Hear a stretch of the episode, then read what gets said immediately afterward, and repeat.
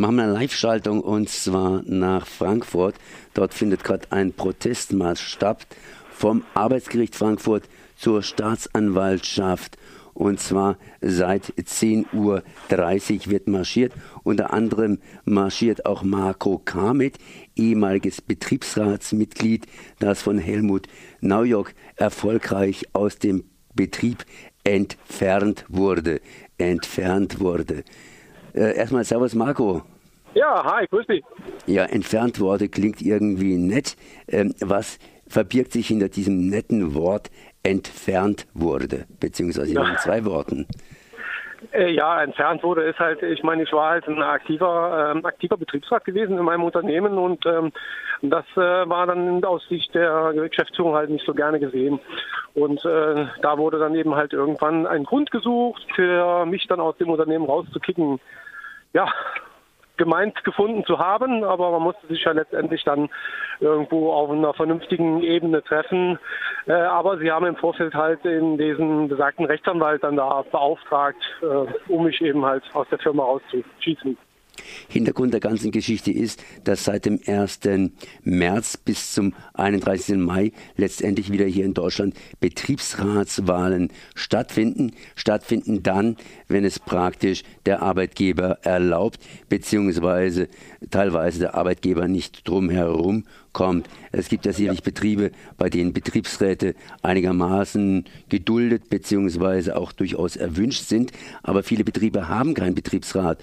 Und Marco, du bist ein ehemaliges Betriebsratsmitglied, das heißt, du bist nicht mehr Betriebsratsmitglied, du bist praktisch draußen. Äh, was hat dieser Anwalt Helmut Naujok oder Naujoks ähm, bei dir gemacht, beziehungsweise was ist dir genau widerfahren? Äh, wie bist du da rausgemobbt worden? Ja, das ist ganz einfach. Also der, der Helmut Naujax hat halt seine Strategie, äh, die er verfolgt. Er ist im Grunde genommen äh, kein guter Rechtsanwalt für Arbeitsrecht. Also ist eigentlich hat er da rechtsanwaltsmäßig überhaupt gar nichts drauf, arbeitsrechtsmäßig. Ich habe ihn live erlebt. Äh, also er wurde da von meinem Rechtsanwalt in der, in der Mediation verpflückt.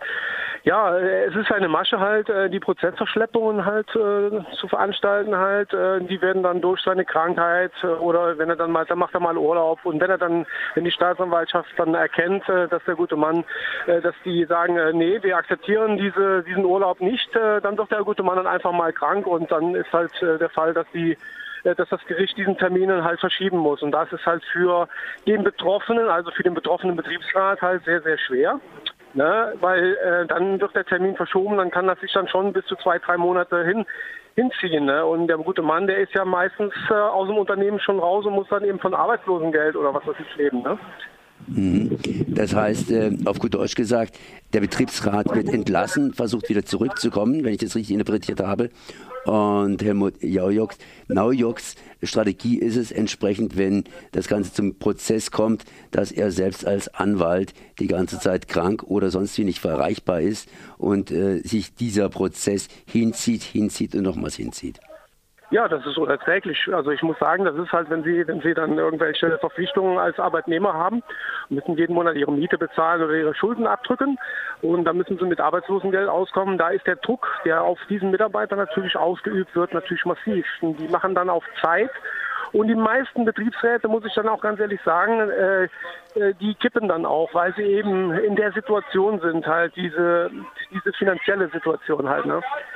Das ist, äh, das äh, zermürbt einen dann auch. Das macht einen nervlich fertig und so. Also ich kenne viele, die sind dann auch äh, zum Psychologen gegangen und mussten sich erstmal da äh, Hilfe holen und so. Also das sind schon, das sind schon harte Bandagen, die da ähm, abgehen. Und da muss ich ganz ehrlich sagen, so ein Rechtsanwalt, äh, ich, mich, mich wundert es eigentlich, dass da die, die Anwaltskammer da noch nie mal irgendwie mal sagt, pass mal auf, Neuyork, jetzt halt mal einen Ballen flach. Ne?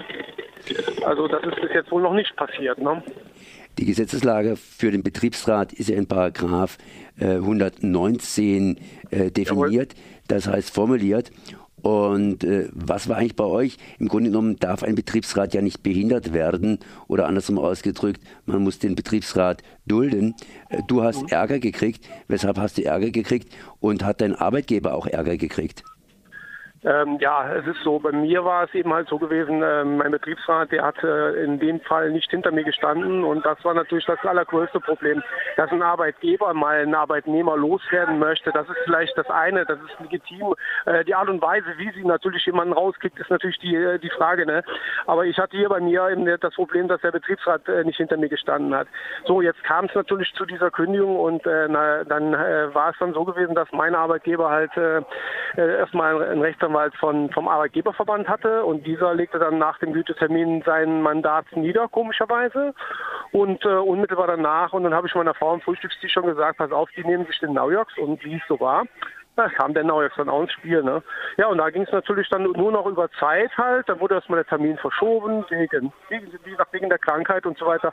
Äh, das war auch in der Zeit gewesen, wo die Firma ISEC, also quasi die Firma am Flughafen hier in Frankfurt, äh, dieses Theater hatten. Das war so am, am 6. Dezember. Am 5. habe ich dann auch nochmal eine zweite Kündigung bekommen.